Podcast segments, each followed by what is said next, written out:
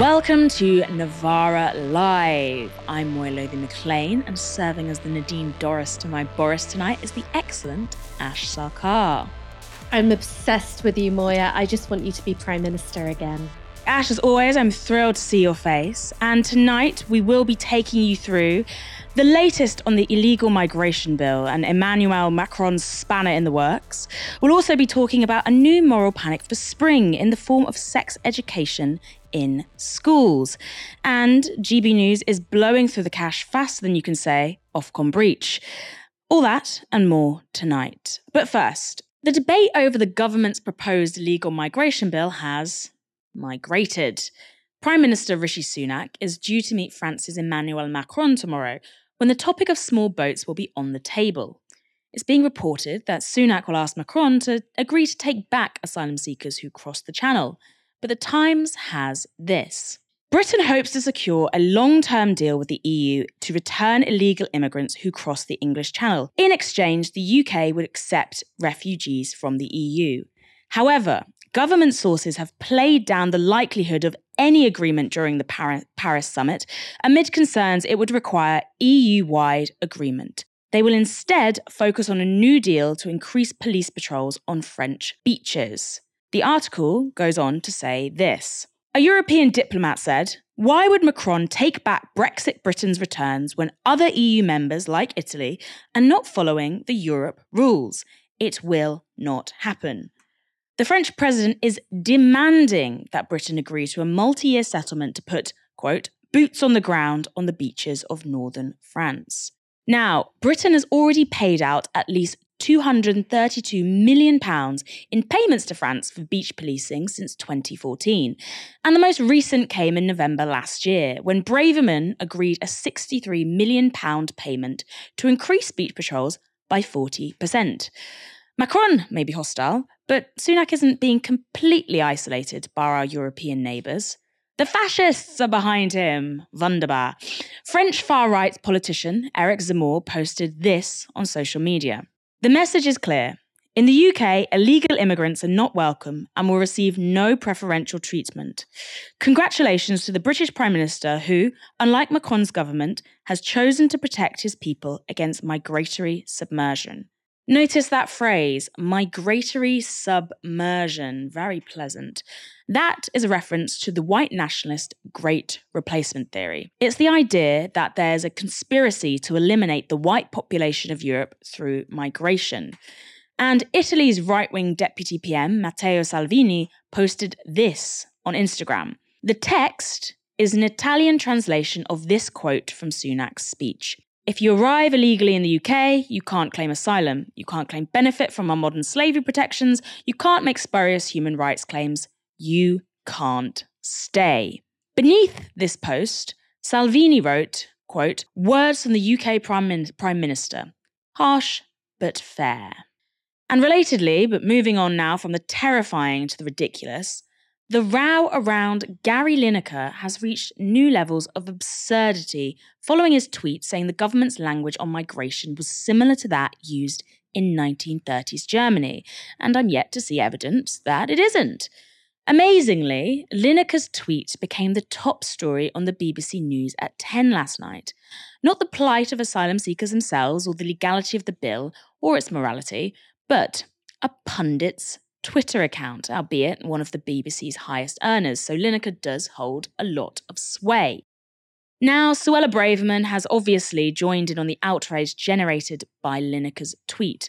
The Home Secretary appeared on Nick Robinson's Political Thinking podcast, where she said this. It is, uh, from a personal point of view, to hear that kind of characterization um, is offensive because, as you said, my husband is Jewish. My children are therefore directly descendant from people who were murdered in gas chambers during the Holocaust, and it, uh, uh, and my husband's family is very, you know, feels very keenly the the impact of the Holocaust actually, and I, um, you know, to to kind of throw throw out uh, those kind of flippant analogies diminishes it diminishes the unspeakable tragedy that millions of people went through. And I don't think anything that is happening in the UK today can come close to what happened in the Holocaust. So I, I find it a, a, lazy and um, unhelpful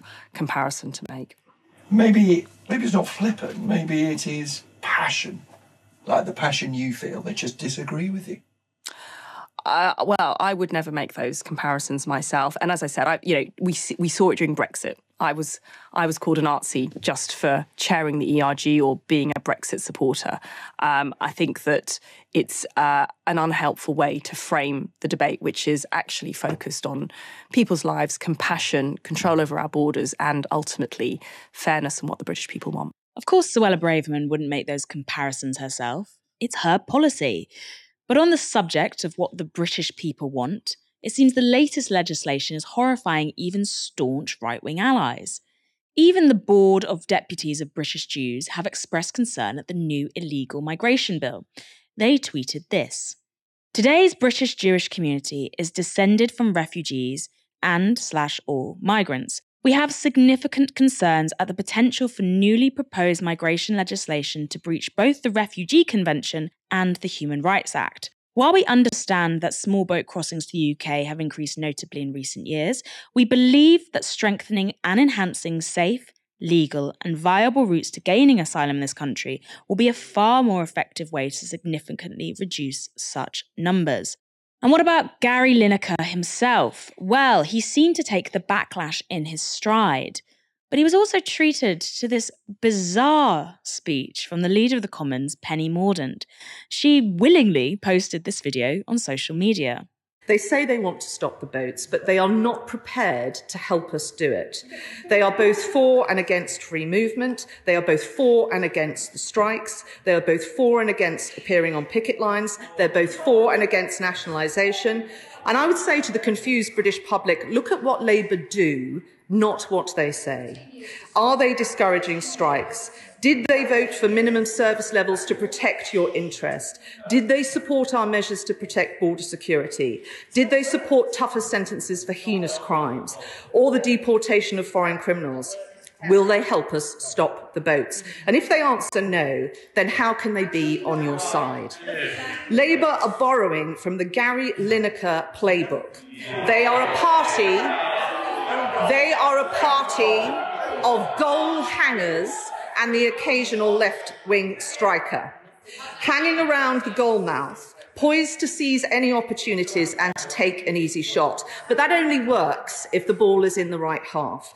This country doesn't need goal hangers, it needs centre forwards. It needs people that put in the hard work, take tough decisions, grip a problem, and work out how to solve it and create those opportunities. And that is what we are doing. And it needs a team captain who knows his own mind, has a plan, and what colour his football shirt is. Labour might be up at half time, but the second half is yet to be played.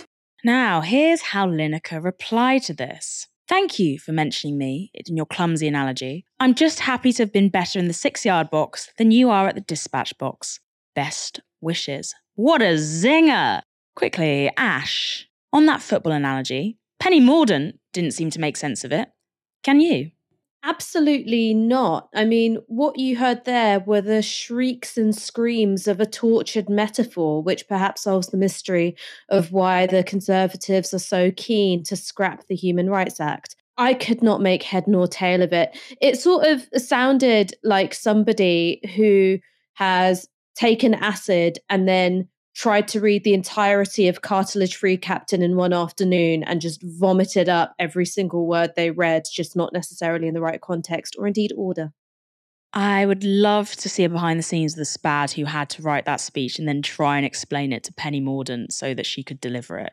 And it didn't work. But now, onto a more serious note. Ash, how pleased do you think Rishi Sunak will be with the support that he's receiving from the grimmest corners of the European far right? I actually think he'll be really pleased, to tell you why. The Conservative government at the moment is playing the most duplicitous double game on migration of any party I can really remember. Now, of course, they're building on a decades long foundation of anti asylum scaremongering. But what they've done is something which is really interesting. On the one hand, they are going full tilt at demonizing asylum seekers. And what they're banking on is that the the tabloids have done the work of closely associating people who are seeking asylum with you know, bogus claims and criminality and lies and deceit. Uh, basically, the reason why asylum seekers become such a dirty word is because it's been totally unmoored from vulnerability, from a context where people are fleeing for their lives, for their safety, and for their well being. And it's become a sort of synonym for sneaky economic migrant that has been what has happened to the public perception of asylum seekers over decades. And this is the thing which is being hammered again and again and again by Rishi Sunak's government. And on the other hand, if you look at what the government are trying to do, they're trying to fill key labor shortages, most notably in uh, construction at the moment, with what? Migrant labor.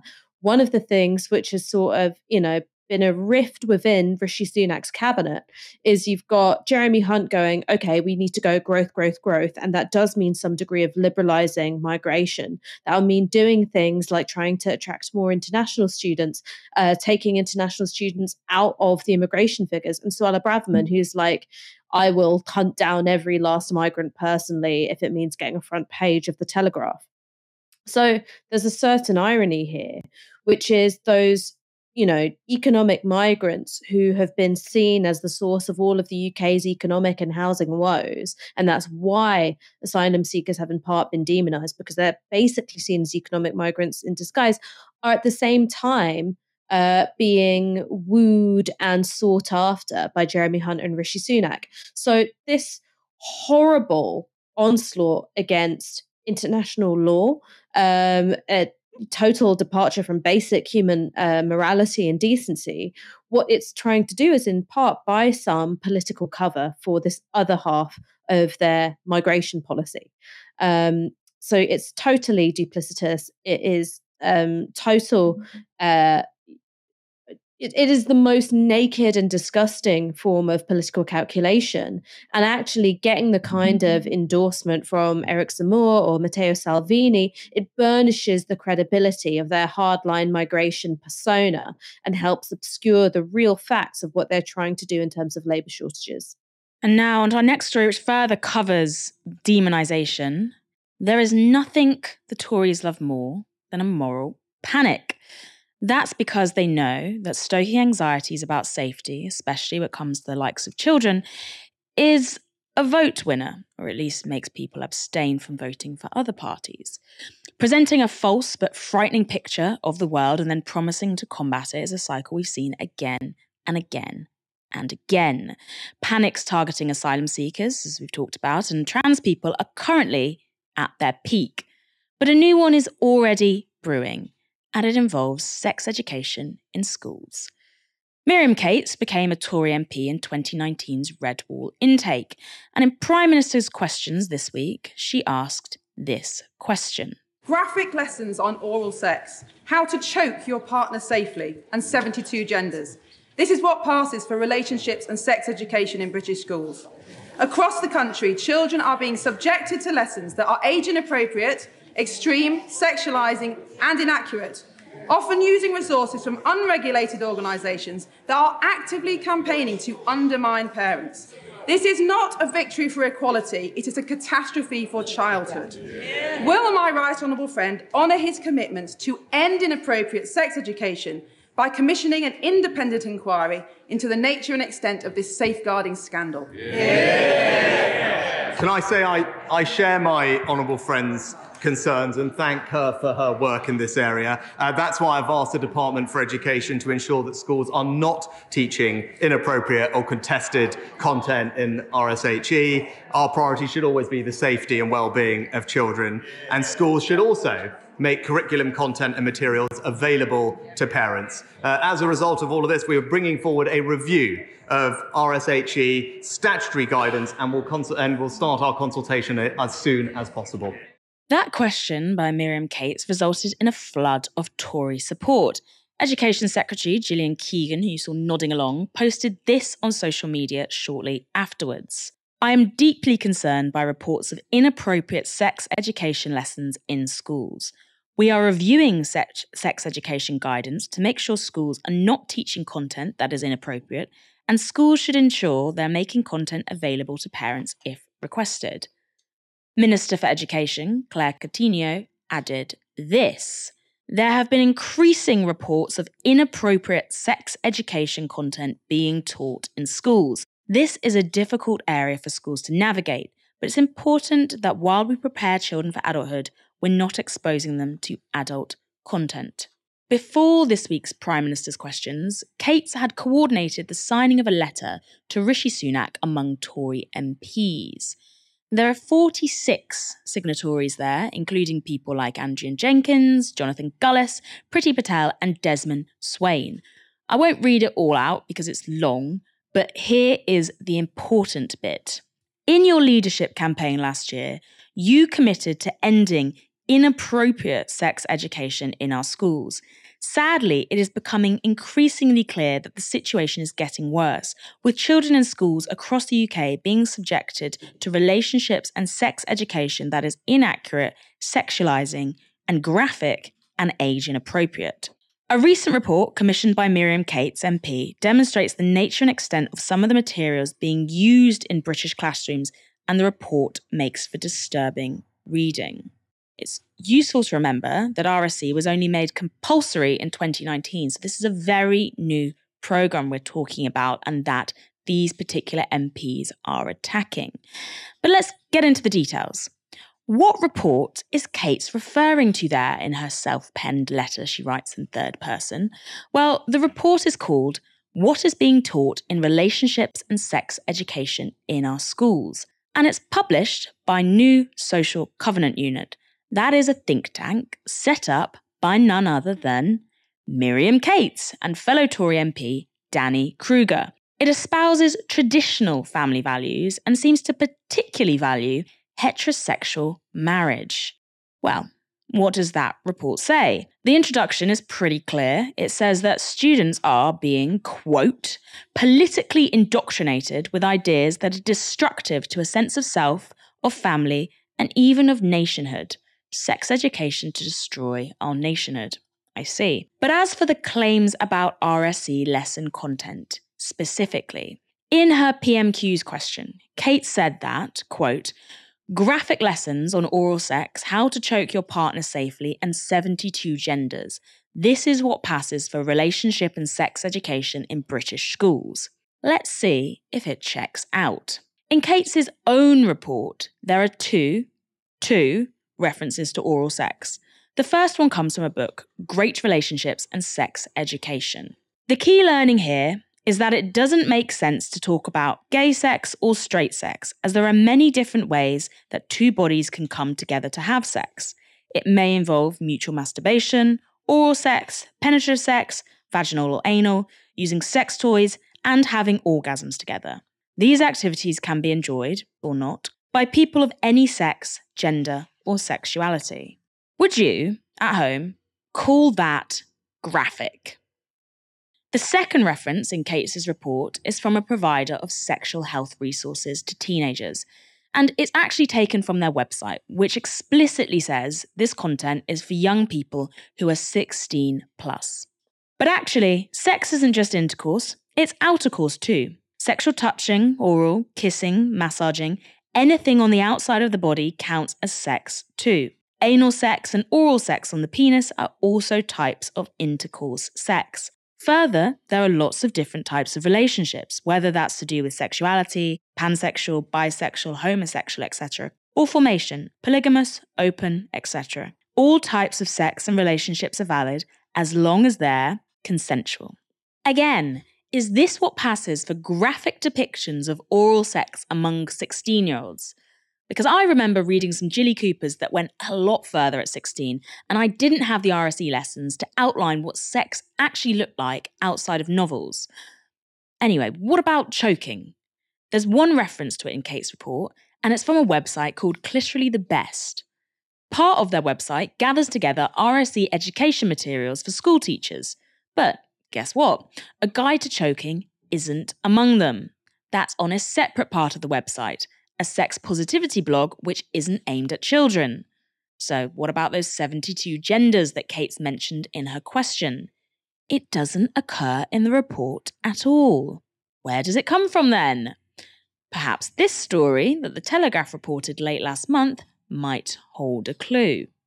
School suspends sex education after drag queen told 11 year olds there are 73 genders. Isle of Man suspends sex education after performer leaves youngsters traumatized with, quote, age inappropriate material. Now, key question is it 72 or 73? Perhaps a gender was lost between the Telegraph and Cates' question in the Commons. Regardless, the article goes on to say this. The Isle of Man government has launched an independent review of its personal, social, health, and economic PSHE curriculum after parents raised the alarm about the graphic, disproportionate, indecent presentation of sexual acts and different gender identities understood to have been taught in lessons. Parents of pupils at Queen Elizabeth II High School in Peel on the Isle of Man have reported that Year 7 pupils were taught by a drag queen who told them there are 73 genders. When one upset child responded and said, There's only two, the drag queen allegedly responded, You've upset me, and made the pupil leave the class. Drag queens, 73 genders, indecent presentation of sexual acts. Well, enough about my cabaret show in Vegas.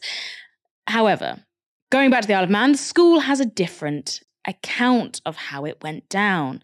According to the BBC, quote, the school told the parent that the student was removed from the lesson for the way in which he spoke to teachers rather than for what he said. And the head teacher said this. Having viewed a video which is currently circulating on social media relating to the school's RSE curriculum and its delivery, we are concerned there could be a number of inaccuracies with the information being shared.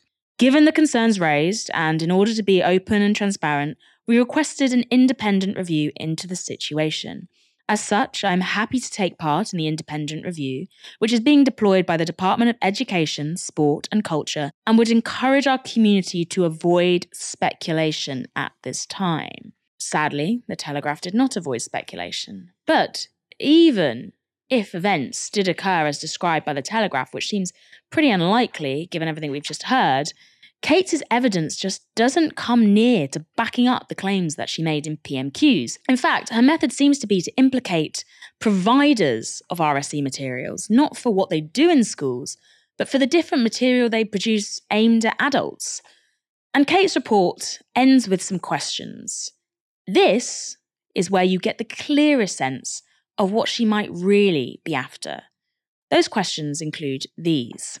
What are gender stereotypes and why must they be not tolerated? Is gender identity meant to be taught as fact, theory, fiction, or not at all?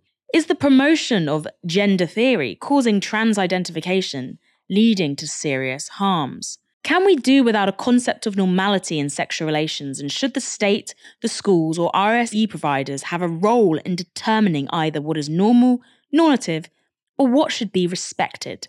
Does the state intend schools to take a positive, neutral, or negative approach to the institution of marriage? Should love, procreation, and all the concept of motherhood and fatherhood have a special place in RSE? And why are there currently next to no resources about this fundamental aspect of humanity? Ash, this idea of normative sex.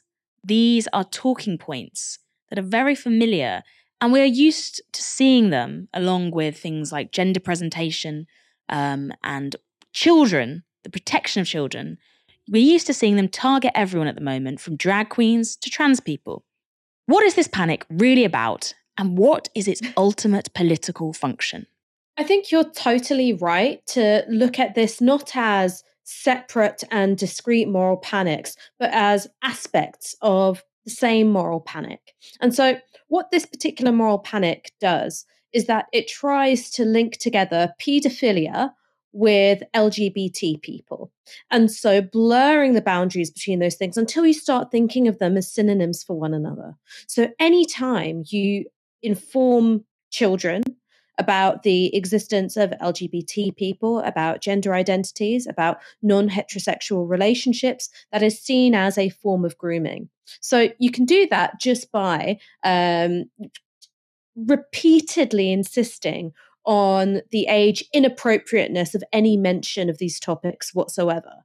Whereas I don't know about you, Moya, but I remember being like four or five and playing dress up at nursery and at school and being asked, Who are you going to marry? Right. That was just a, a, a really standard thing. When it comes to being socialized into my heterosexuality, of course, there was a sense that explicitly sexual content was bad.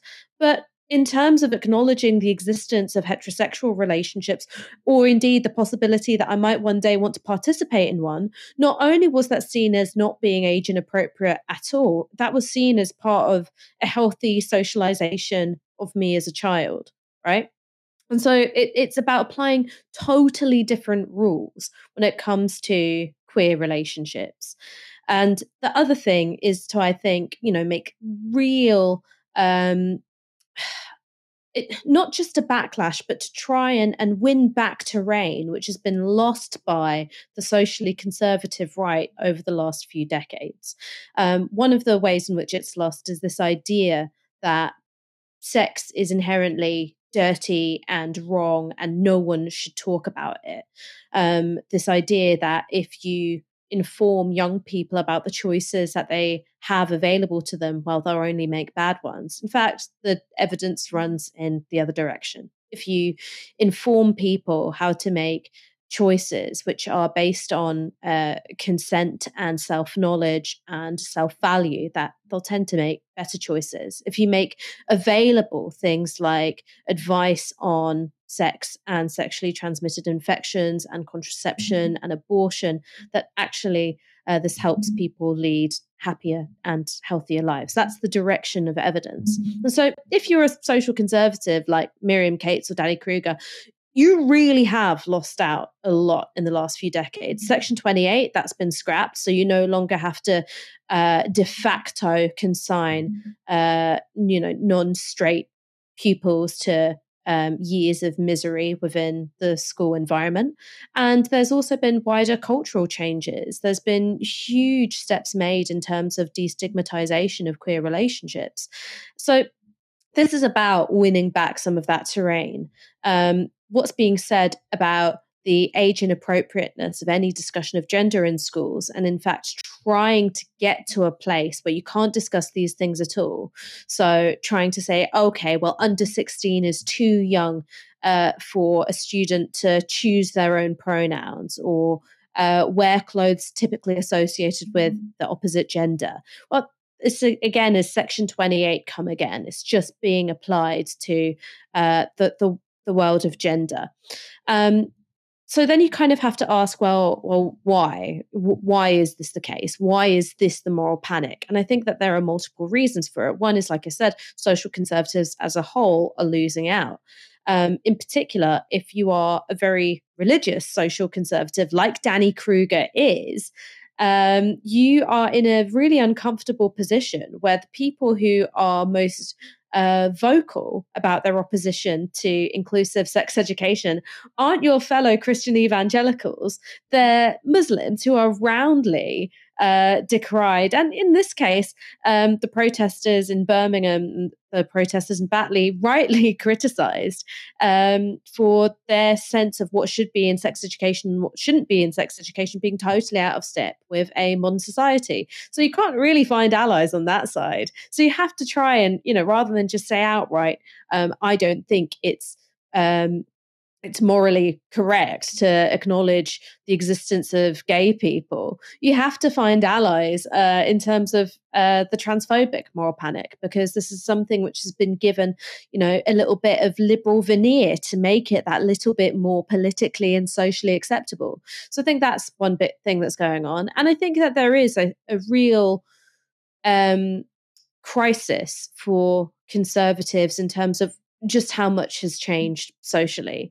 And one of the things I think has really changed socially in the last 40, 50 mm. years is the proliferation of choice when it comes to romantic and sexual relationships. So, to be a woman no longer means existing in a state of mm. reproductive captivity, where if you have sex, it means you're rolling the dice with pregnancy. If you roll the dice with pregnancy, the social consequences of being an unwed mother are so appallingly high that you're effectively forced into the institution of marriage. And that was something which, you know, really did keep birth rates aloft uh, for the latter, uh, for, you know, for most of the 20th century. Um, and so when you when you have all of these changes like contraceptives, abortions, the liberalization of divorce, and even the idea that you don't have to be a heterosexual at all, um, that really throws conservative ideas of the family into disarray. And that's why there's this connection to nationhood. It's well, if people have all of these choices, they're not going to form the kind of family that we believe uh, is the foundation of the nation, which is one man, one woman, uh, power very much concentrated in the man's hands, and women being kept in a state of reproductive captivity, which means mm-hmm. that you constantly have a replenished pool of labor. So that's what I think the really big picture backdrop is to all of this stuff. I wouldn't be able to tell you how aware Miriam Cates is of it, but that's what I think is going on. It's also a very nifty sleight of hand to link the social decay of 12 years of austerity to instead moral decay which you then associate with a very small minority that can act as a scapegoat. And we should remember that these sort of panics have real world consequences. Hate crimes against LGBTQ people have risen by about 40% in the last 12 months. And I fear that they may go higher still if we carry on with this trajectory. Moving on, talking about the Tories again, the distance between their actions and their words. The Tories like to trumpet that they are world leaders when it comes to environmental policies. Um, one much cited achievement is that under Theresa May's premiership, the UK became the first major industrialised country in the world to sign its target of net zero by 2050 into law.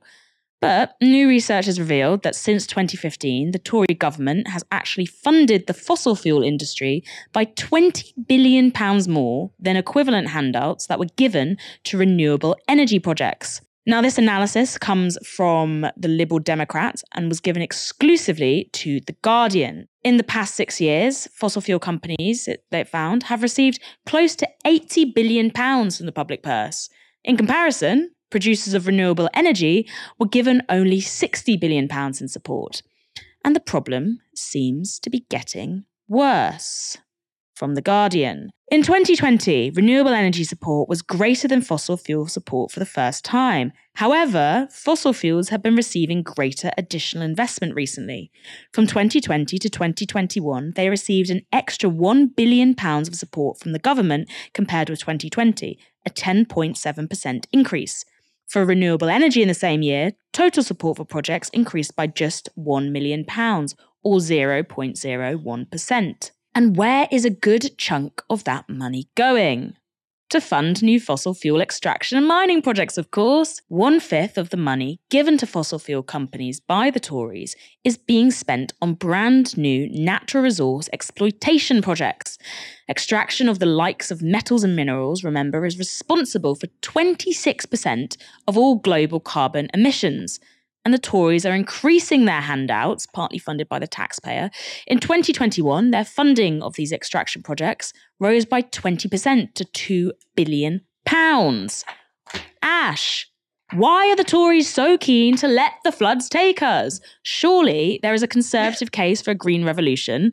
Why aren't they making it? I think one of the things that you've got to realize about this is that yes there is a conservative case for a transition to green energy but when you think about the fact that the conservative party is the political arm of capital and capital is not rational right? Capital is still wrapped up in fossil fuels, uh, despite the shortening lifespan of the particular industry, then I think it makes sense that the Conservative Party's political decision making, their policy making, is a reflection of what's going on with capitalism.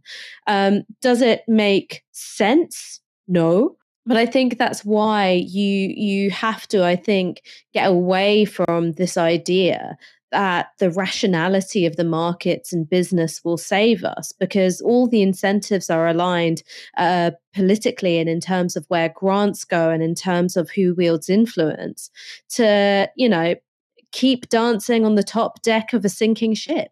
And meanwhile, while the ship is sinking, hardcore Tory Brexiteers like Steve Baker have turned their attention from leaving the EU now that we have got Brexit done, apparently. Instead, they are focusing on climate change denial. And the net zero agenda itself is quickly becoming a new battle in the endless, wearying culture war. Baker and his ilk are arguing we simply can't afford to pursue a net zero agenda. Last year, he and 20 other Tory MPs formed a little band of merry men, the Net Zero Scrutiny Group. Supposedly, it was to examine the costs that a green industrial transition entails, but they have supported reports produced by the likes of the Global Warming Policy Foundation, a climate skeptic group based at the infamous Tufton Street, which denies a climate emergency is happening at all, despite an official announcement that said it was. Now, instead of disappearing into the ether, climate change denial, or climate skepticism as it's being increasingly rebranded, seems to be worming its way back into the political spotlight.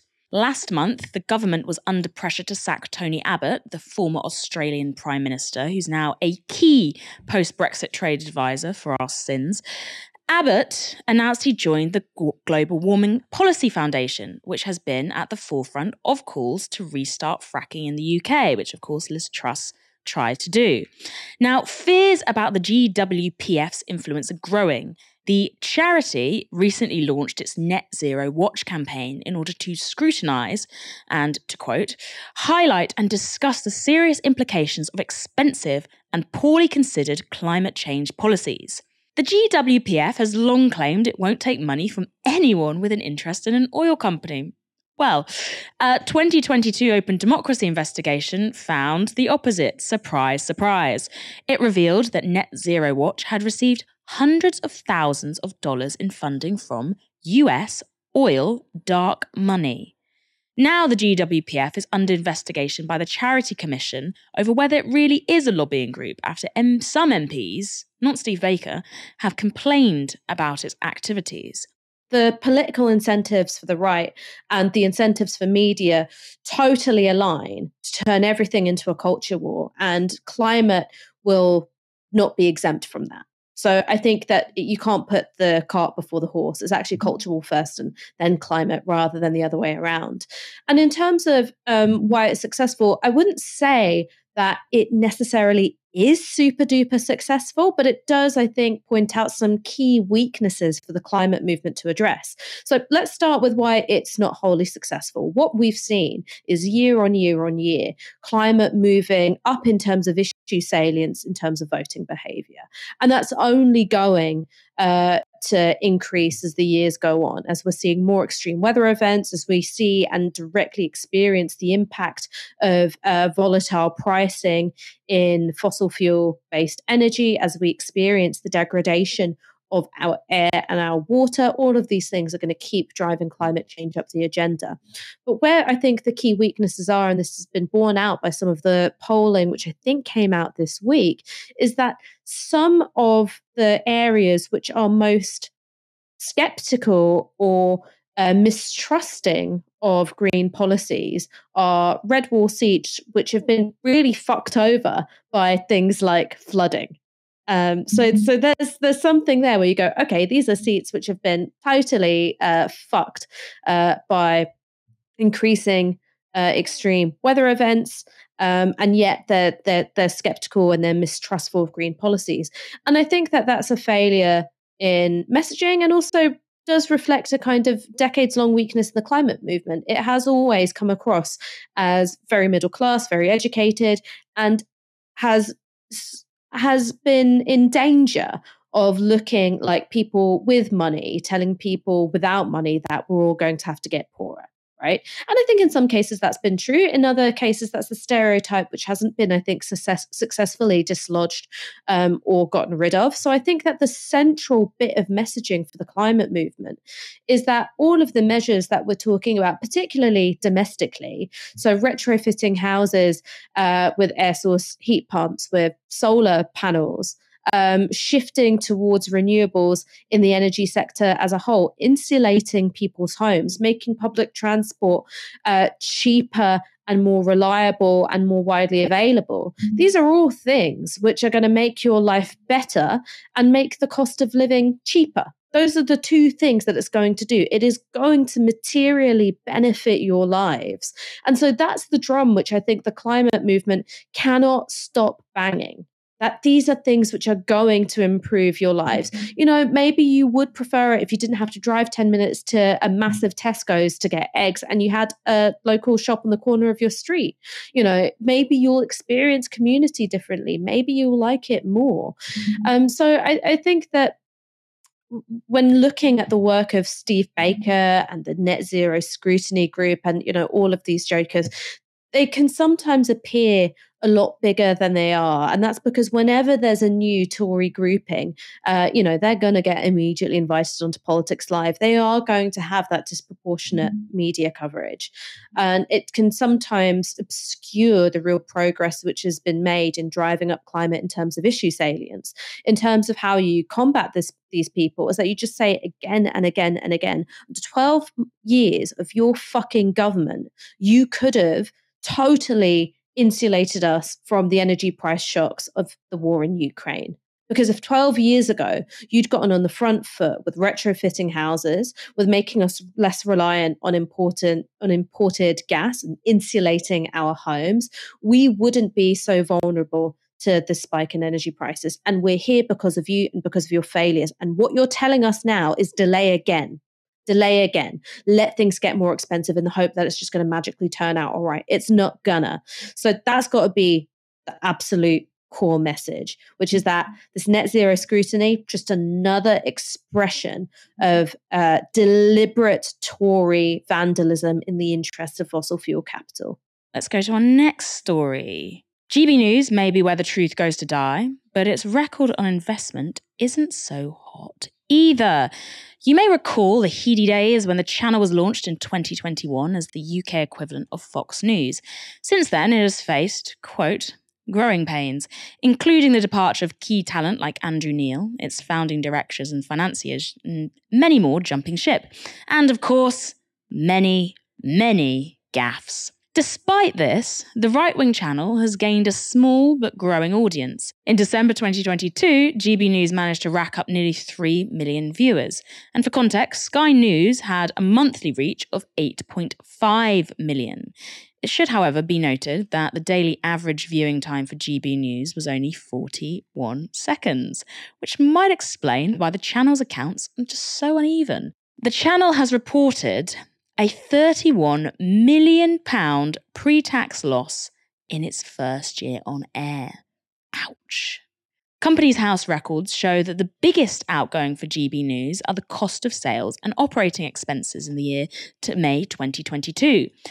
£25.4 million went on cost of sales, which, in case you don't know, because I didn't either, means how much it costs to produce goods or a service and £8.9 million was spent on operating expenses. Some of that money under those banners, of course, is going on attempts to attract marquee names like Nigel Farage and former GMTV host turned Tory MP Esther McVey. And as a Press Gazette report shows, this on screen talent commands a pretty hefty price tag. McVey was paid £58,650 by GB News in 2022, and her husband, fellow Tory MP Philip Davies, £46,203, according to PA Media. In December, Press Gazette found GB News had spent the most of any publisher on payments to MPs, spending £82,040 between October 2021 and September 2022. The company spent £11 million on wages and salaries in the most recent year, implying mean employee remuneration was just over 63000 Novara, take note. But it doesn't look that, despite these massive wages, it doesn't look like GB News is going anywhere, even with those losses taken into account. The big bosses say they are, quote, satisfied with the results for the year and expect growth in the future performance of the company. They've got a pretty savvy financial buffer too. In August 2022, GB News got a massive £60 million cash injection from Brexiteer businessman Paul Marshall and Legatum, a Dubai based investment company. This was despite the publicly messy departure of Spectator chairman Andrew Neil and the resignation of the original GB News directors. The channel also recently earned a reprimand from the UK broadcast regulator Ofcom. An investigation found that ex presenter Mark Steyn had made, quote, potentially harmful and materially misleading claims about COVID 19 vaccines on his primetime daily show. Steyn resigned from GB News in February after the channel tried to make him personally pay any fines that might be issued by Ofcom for breaches of UK broadcasting law. Ofcom has now said it won't be issuing any fines or sanctions, despite finding GB News broke regulations. So Mark Steyn might be cursing the day he filmed a video and talked about the compliance officer at GB News being Ofcom's bitch. GB News was never going to be a moneymaker. It was about advancing a particular kind of very, very reactionary, very, very authoritarian right wing populism. And I would say, in terms of um, their successes, um, it's it's difficult to see uh, if it's difficult to see whether they're having the impact and skewing the rest of the media coverage rightwards or if that was just the direction of travel anyway. Um, their audience, where they're going for, you know, socially conservative older viewers, um, despite all of the moral panics around cancel culture and, you know, you can't turn on TV without seeing mixed race, transgender people everywhere. Actually, these are audiences which are exceptionally well served when it comes to news content. Everybody is competing for them from BBC, ITV, Sky News, and of course, Talk TV as well. Um, so they're always going after a really small audience. Um, I'm not certain that GB News has, has become the sort of influential political force it had hoped to be. But with the deep pockets of their backers, they can afford to sort of sit back, wait and see where they're going. There has, of course, been a real pivot away from what they said they were going to do, which is original news gathering, breaking stories from outside of London, that kind of thing, and just replicating the kind of chatter and opinion led content, uh, which I think that at the start they had said that they were maybe a little bit uh, skeptical of, or if not, you know, outright snooty about. That's why they're getting uh, Nigel Farage and Jacob Rees-Mogg and you know, all of these Tory MPs and marquee names. It's basically like running a really, really expensive podcast. Um, and of course, Talk TV have done the exact same thing with the marquee name of Piers Morgan basically all opinion. And they've done it in a much more slimmed down way because outside of the handful of programs that it actually airs live. The rest of the time, it's just you know the the talk radio studio going out live on TV. Um, so yeah, we'll have to see where it goes and whether it's actually going to pay off in terms of helping drag the media ecology rightwards. Um, because I thought that uh, that had been going very well even before uh, the Legatum Institute, is it? I never know how to pronounce that one, uh, ever dipped into their own pockets. As Ash helpfully reminded us there, GB News is not the only right wing media money pit on the scene. Part of the reason for that channel's huge outgoings is so it can compete with Rupert Murdoch's Talk TV, launched in April last year. Talk TV is home to the likes of Isabel Oakeshott and Jeremy Kyle. Its viewership is even smaller than GB News, but salaries rival it. Piers Morgan is reported to have signed a £50 million three year deal to host his daily flagship talk show. Of course, there happens to be a shortage of left wing billionaires, so if you do want to support independent media, you can do that by visiting novara.media slash support and backing us from £1 a month. But while we're here, there's one more development in the GB News saga that I'd like to discuss, which is the increasing infighting taking place within the government over the amount of Tory MPs signing up for slots on the channel, despite its questionable content and occasional Ofcom regulation breaches. Tory Vice Chair and professional offence merchant Lee Anderson is the latest serving MP to get his own GB News talk show, and he is the fifth Tory MP to sign up to the GB talent roster. But an Evening Standard diary entry suggests unrest in the ranks. They write. We hear that some in the party are hoping for better scrutiny of some of GB News' content. Last week, Commons leader Penny Mordaunt made a biting speech on the alarmist nonsense on GB News, saying that it is sandwiched between credible content. She quoted a recent monologue by presenter Neil Oliver, which falsely alleged a government conspiracy over food shortages and wrongly implied air raids in Ukraine are fake, calling them sound effects. Could there be a crackdown on some of the wilder elements on the channel soon?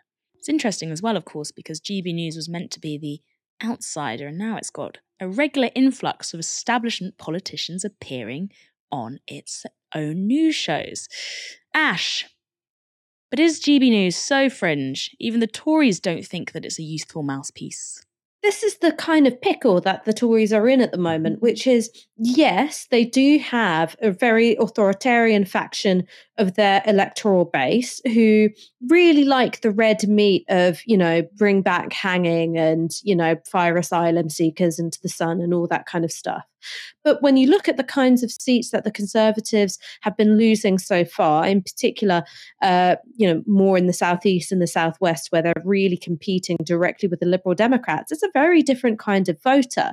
So these were voters who were quite turned off, even just by the rhetoric of levelling up you know just the idea that some resources might be directed away from them.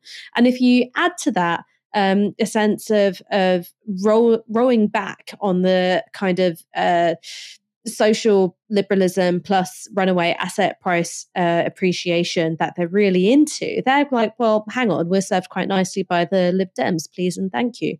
Um, so this could be something which which ends up biting them in the ass. Yes, uh, they have their very own TV station in which they're allowed to say whatever mad shit they want. You know, 15 minute cities means that you're banned from ever venturing to the Midlands again, or um, I don't know, the COVID vaccine made somebody's cousin in Trinidad balls swell up and then he got broken up with by his fiance. Like, you know, you can say all of that stuff, but there might be an electoral cost to making that a much more visible part of your political offering. Gosh, I didn't know that Nicki Minaj had been on GB News. Must have missed that slot. Thank you very much, though, for joining me tonight. It's been an absolute pleasure, and you've injected a little bit of optimism back into my climate understanding. Oh, that's nice. I very rarely inject optimism into the show, so I'll be back with um, despair and melancholy next week. Thank you so much, everyone, for watching this evening. Come back tomorrow night for another live stream from 6 pm with Michael Walker. But for now, you've been watching Novara Media. Good night. This broadcast is brought to you by Novara Media. Go to novaramedia.com slash support.